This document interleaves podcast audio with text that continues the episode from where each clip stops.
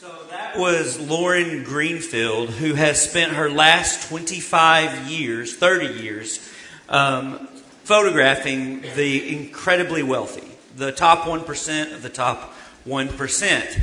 And after spending three decades doing this, she said that she found that to a person, the people that she was uh, photographing were not happy and boring. That, and this is somebody who, after three decades of, of getting exactly what a lot of us think we want, is radioing back saying, Don't believe the lie. That these are people who they, they have all the resources to do everything, and they find themselves trapped by it. Now, interesting, we're going through a series called Preaching What We Practice, where we talk about what we practice. And today we're going to talk about a practice that Christians around the world do every Sunday um, to remember the world is not like what we thought it was. And we're going to talk about that. The practice of giving. It's been called a lot of things throughout the years alms giving, tithes, and offerings. But it's this practice that Christians have done from the beginning. And, and the answer, the reason we do this, there, there's several reasons, but the Bible is really nuanced when it comes to talking about money. Because the answer isn't to become just extremely poor. It's incredibly nuanced when it talks about what we do with money. So a couple of weeks ago, Leslie took the kids to the Capitol. There was a group of homeschoolers that were going to the Capitol, and they took them to a room where they all got to hold like $600,000 in cash like in their hands, stacks of cash. That's right, you did that, Joel. Yeah, so they're holding it, and I, it is an incredible amount of trust to let kids hold that amount of money because my kids were telling me like they were looking for escape routes. But at one point, there was this other homeschool mom who was holding all this money, and she said, this would solve so many of my problems. And Leslie said to her, Did you mean to say that out loud? And I do have good news for you today. If you feel like that, if you feel like money would solve most of your problems, the good news is you don't really have that bad of problems. Because if your problems can be solved by money, your problems aren't that bad. So we live in a world of money. At least Karl Marx thought so. Karl Marx is famous for, uh, for saying this particular thing. This is the argument that he gives his life for, and he's been very persuasive. The history of all society is the history of class struggle.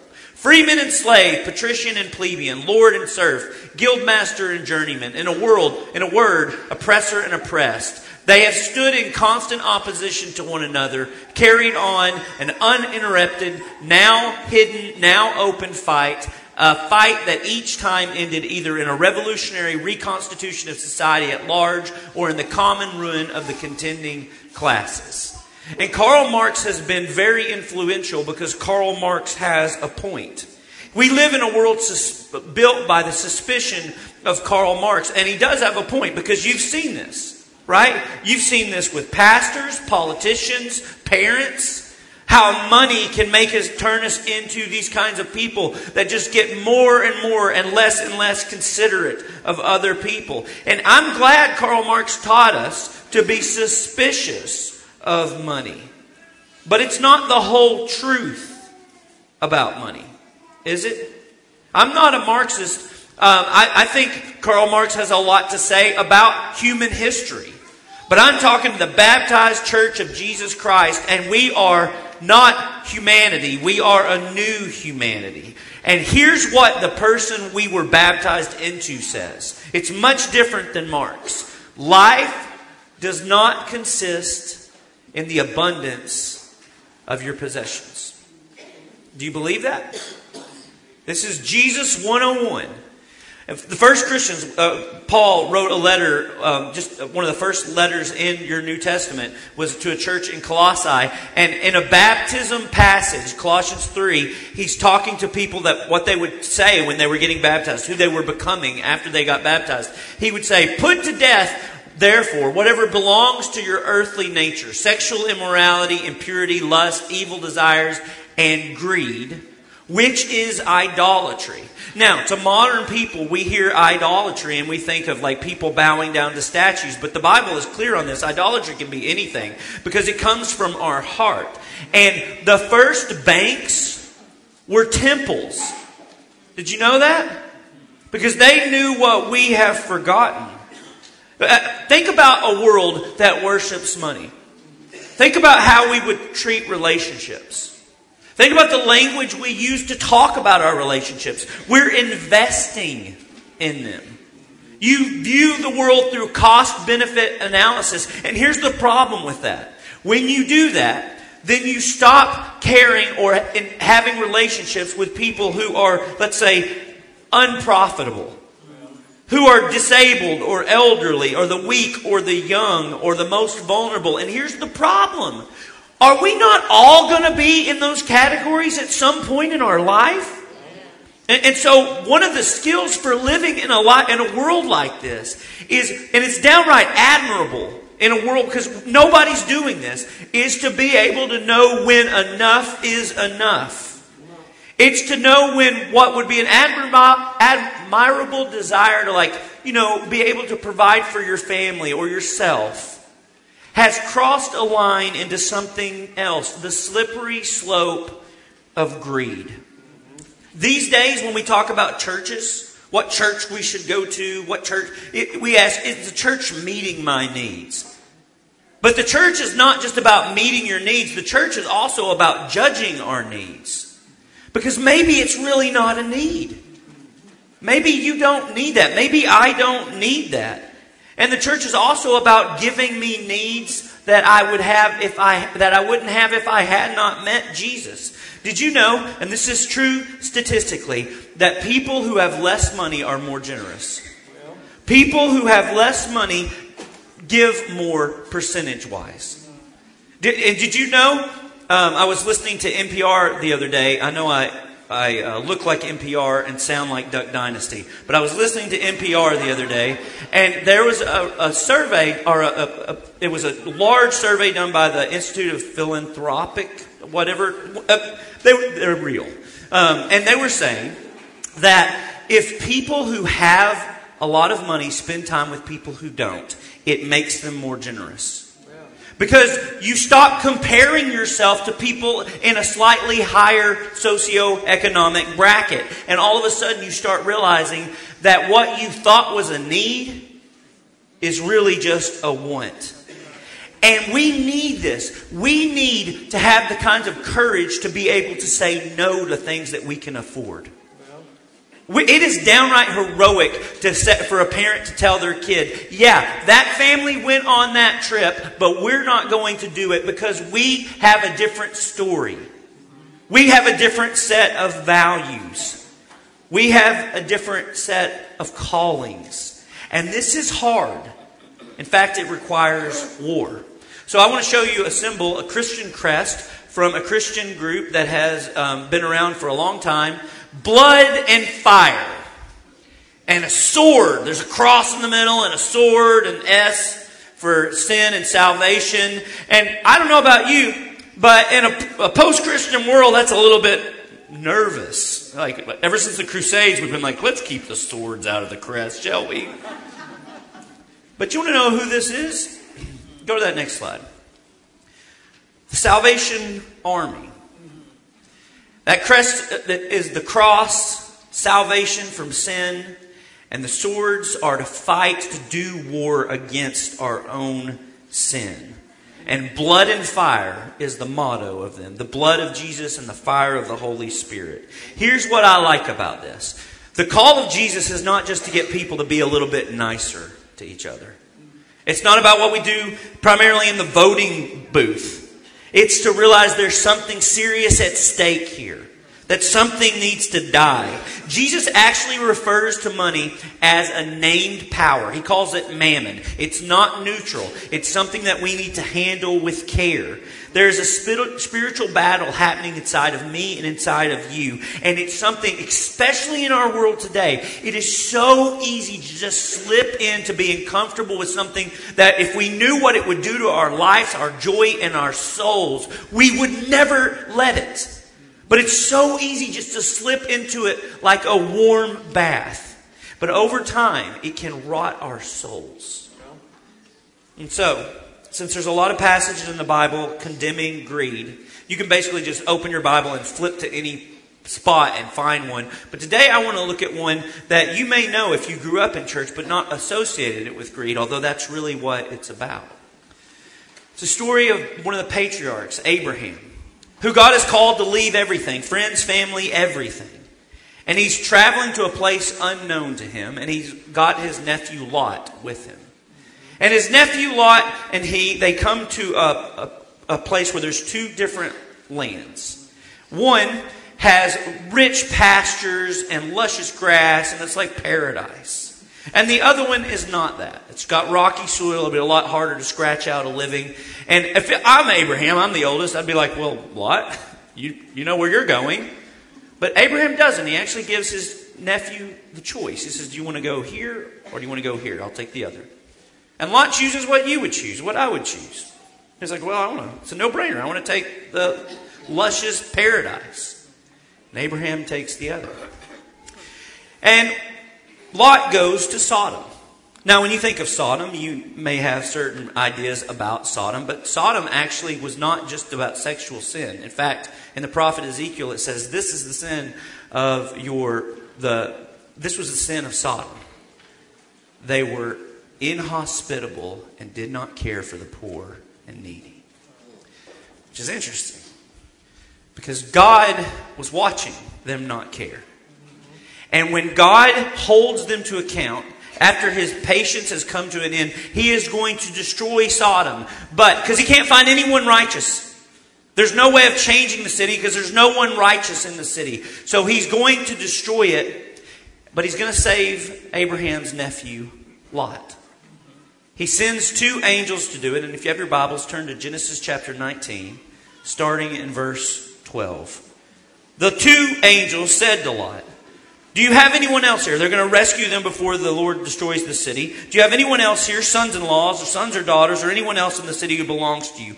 Get them out of here because we are going to destroy this place. The outcry of the Lord against his people is so great, he has sent us to destroy it. So Lot went out and spoke to his sons in laws who were pledged to marry his daughters. He said, Hurry, get out of this place because the Lord is about to destroy the city.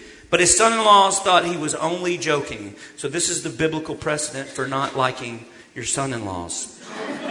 With the coming of dawn, the angels urged Lot, saying, Hurry, take your wife and your two daughters who are here, or you will be swept away when the city is punished. When he hesitated, the men grasped his hand and the hands of his wife and of his two daughters and led them safely out of the city, for the Lord was merciful to them. And as soon as they had brought out, one of them said, Flee for your lives, don't look back, and don't stop anywhere in the plains. Flee to the mountain, mountains, or you will be swept away. But, and by the way, the mountains are where Abraham's living. But Lot said, No, please, my Lord, your servant has found favor in your eyes, and you show me great kindness by sparing my life. But I can't flee to the mountains. This disaster will overtake me, and I'll die. Look, here is a small town near enough to run to. It's very small.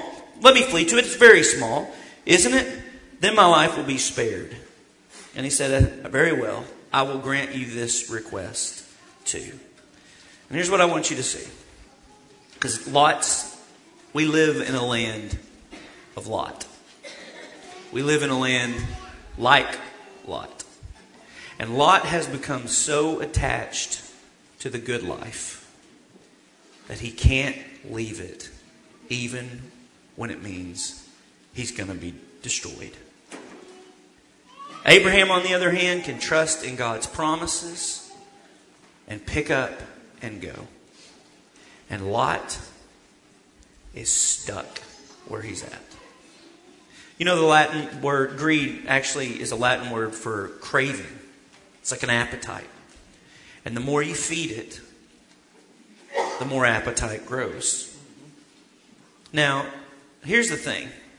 Whenever people in church start talking about money, because Marx has a point, we've seen a lot of abuses. You've seen a lot of abuse. Maybe you've been a part of a lot of it. But the deeper reason I think we get a little bit cynical when people talk about money in church is because we like living in a land of Lot. we've got a lot. And so, all the warnings in the Bible about how greed can wither our, our soul and destroy our, joy, our joy, we respond like Lot. And here's what I want you to see, because I think this is true. And I get it. I live in the same world you do. We are arguing with angels who are trying to save our soul. Let me ask you it another way. Do you feel trapped? Do you feel really free? You know, Jesus, that one time when a, rich young ruler comes to him, Jesus loves the guy. He's trying to save the guy. He's trying to do exactly what the guy asked. He wants eternal life. The, the, word, the word is used like the kind of life of life to the full that starts now and goes forever. That's what he's asking Jesus for. And Jesus says to him, he answers his question. He's like, all right, you want that? Go and sell everything you have and give it to the poor. Then come follow me. You can be one of my followers. And the guy walks away sorrowful, sad. Because he just realized that all that money he had really had him. He had a prison, and yeah, it was fancy leather couches and fine dining, but it was a prison all the same. I think that's why he comes to Jesus because he knows something's wrong. Frederick Buechner, the great theologian, said the problem with money is that we can solve so many of the ordinary problems of life with it, right? Like you can solve, you know, if you're going to be able to eat and if you have shelter and those kind of things. But when we, we start thinking that we can, we have money, we start thinking we can solve the big problems in life, like how to have happiness and how to love and be loved and how to find meaning and purpose in your life. And people who have a lot are tempted to think they can get those answers with their checkbooks. That's why Jesus says it is harder for a rich person to enter into the kingdom of heaven, that kind of rich eternal life that starts now. It's harder for them than it is for basically a Cadillac to go through a revolving door because the rich young ruler had a lot, but he was in his own prison. And here's the thing he dies, and his stuff goes to his nearest relative.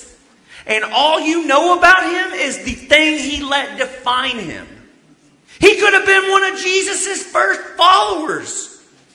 He could have been, for thousands of years, we could have been naming our sons after this guy.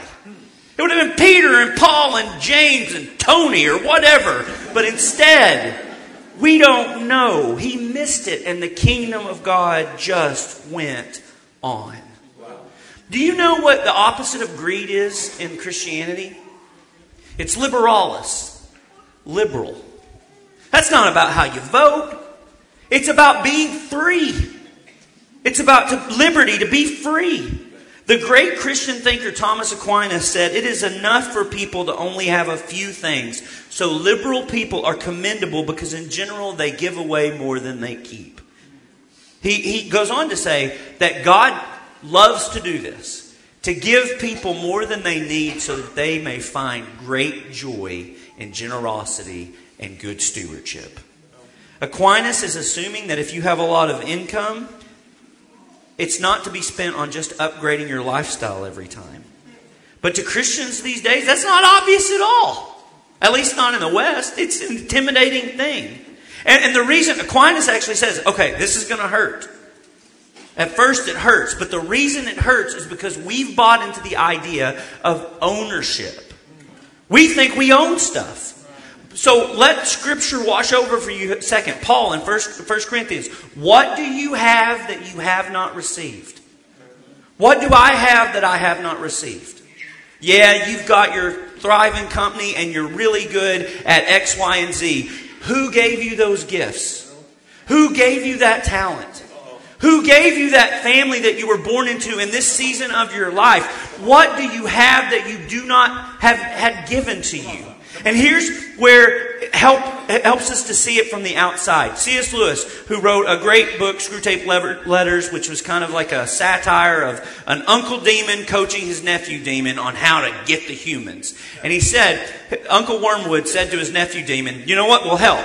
the sense of ownership in human beings is always to be encouraged. Humans are always putting up claims to ownership that sound equally funny in heaven and in hell, and we got to keep them doing so.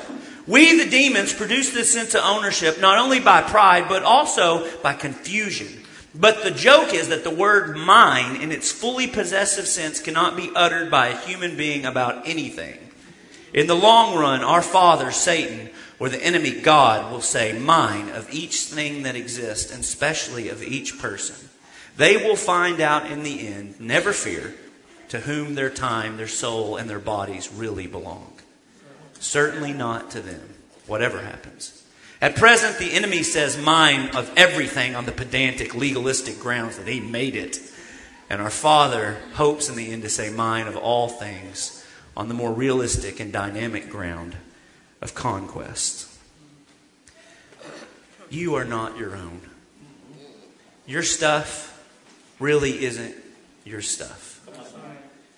And the pain of generosity and let's be honest, it can be painful, It's actually the pain of letting the cuffs off that have started to grow into the skin. It's the pain of growing freed. So, how do we do this practically? Since we're talking about preaching about what we practice, this is what Christians have done for 2,000 years. You know the one of the earliest Christian letters we have, 1 Corinthians? It's uh, 20 years after the resurrection. I mean, it is really early. And the church Paul's writing, they're crazy. They're like, you know, they Jesus just rose from the dead. They're like 500 people. We're like, yeah, no, I saw him. Shook his hand, ate breakfast with him. And the, the people in Corinth are like, is that really a thing? Because they're not dumb. I mean, they're like us. That's not usual. And so Paul, in this first letter, writes 53 verses, super long section on resurrection. He's like, listen, God rose Jesus from the dead. He's going to raise you from the dead. He's going to raise me from the dead. He's going to raise our bodies from the dead. What God did for Jesus, He's going to do for every one of us. And then He goes straight in. There's no chapter breaks. He goes straight into now about the collection. Tell me that's not a preacher. he 53 verses about the resurrection, and then he goes now about the collection. Do what I told the Galatian churches to do. On the first day of every week, tell me, why does he tell us to practice this on the first day of the week? Resurrection. What did God do on the first day of the week? Resurrection. What you should do is set aside a sum of money in keeping with your income. Basically, as uh, uh the, the Greek word there is, however you have prospered. So, how have you prospered? Maybe do a long soul check on that.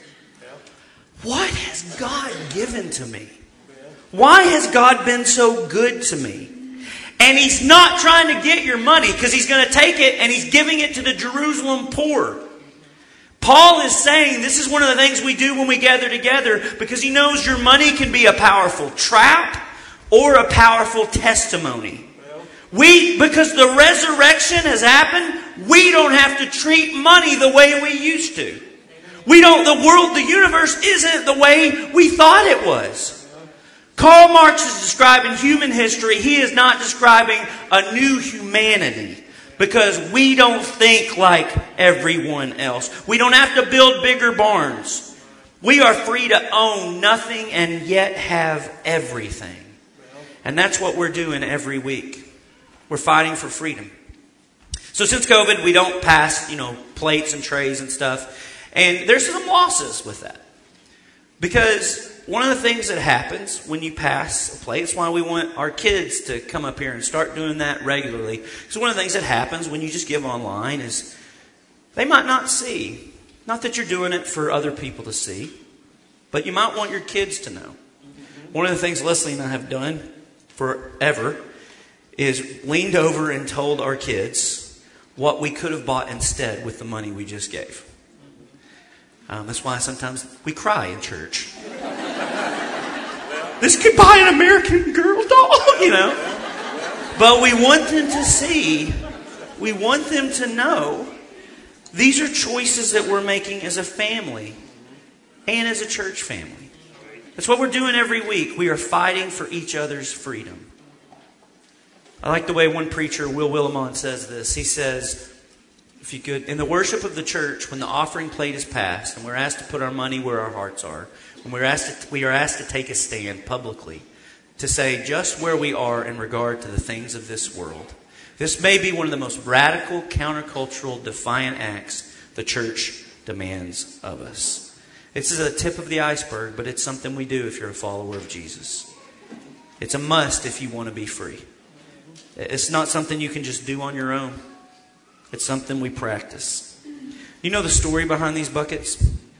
A guy named William Booth started the Salvation Army because he saw a couple hundred years ago in England, every fifth resident was a tavern. And the taverns were full of men spending their income uh, instead of providing for their family. In fact, it was also getting to where they were setting up child booths for the children, get them started young.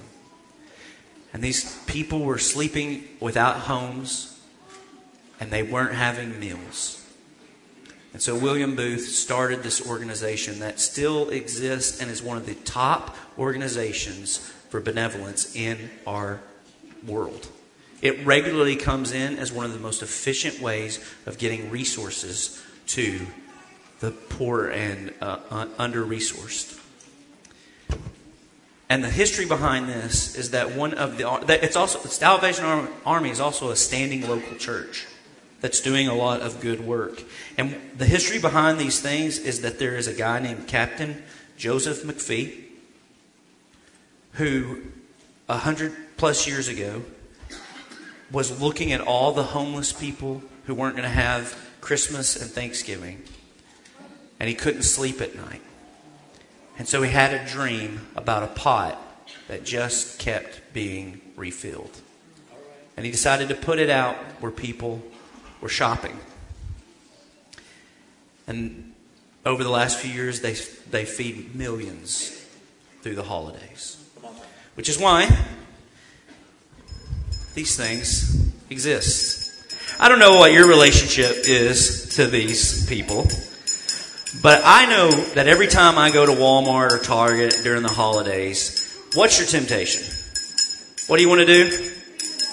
Ring the bell. That's a very good answer. Yes. Uh, what do other people want to do? Go in the other door, maybe? I, you know, you like try not to make eye contact. You go in like, I'm sorry, I have five children. Just let, let me through. But here's one of the things that happens, and this is why I'm so grateful for these people and this organization, and why I want you to see them in a new light. Do you realize that you're going into a store to solve a problem that other people would love to have? You're going in to put food in your refrigerator, and there are people in our community that would love to have a refrigerator.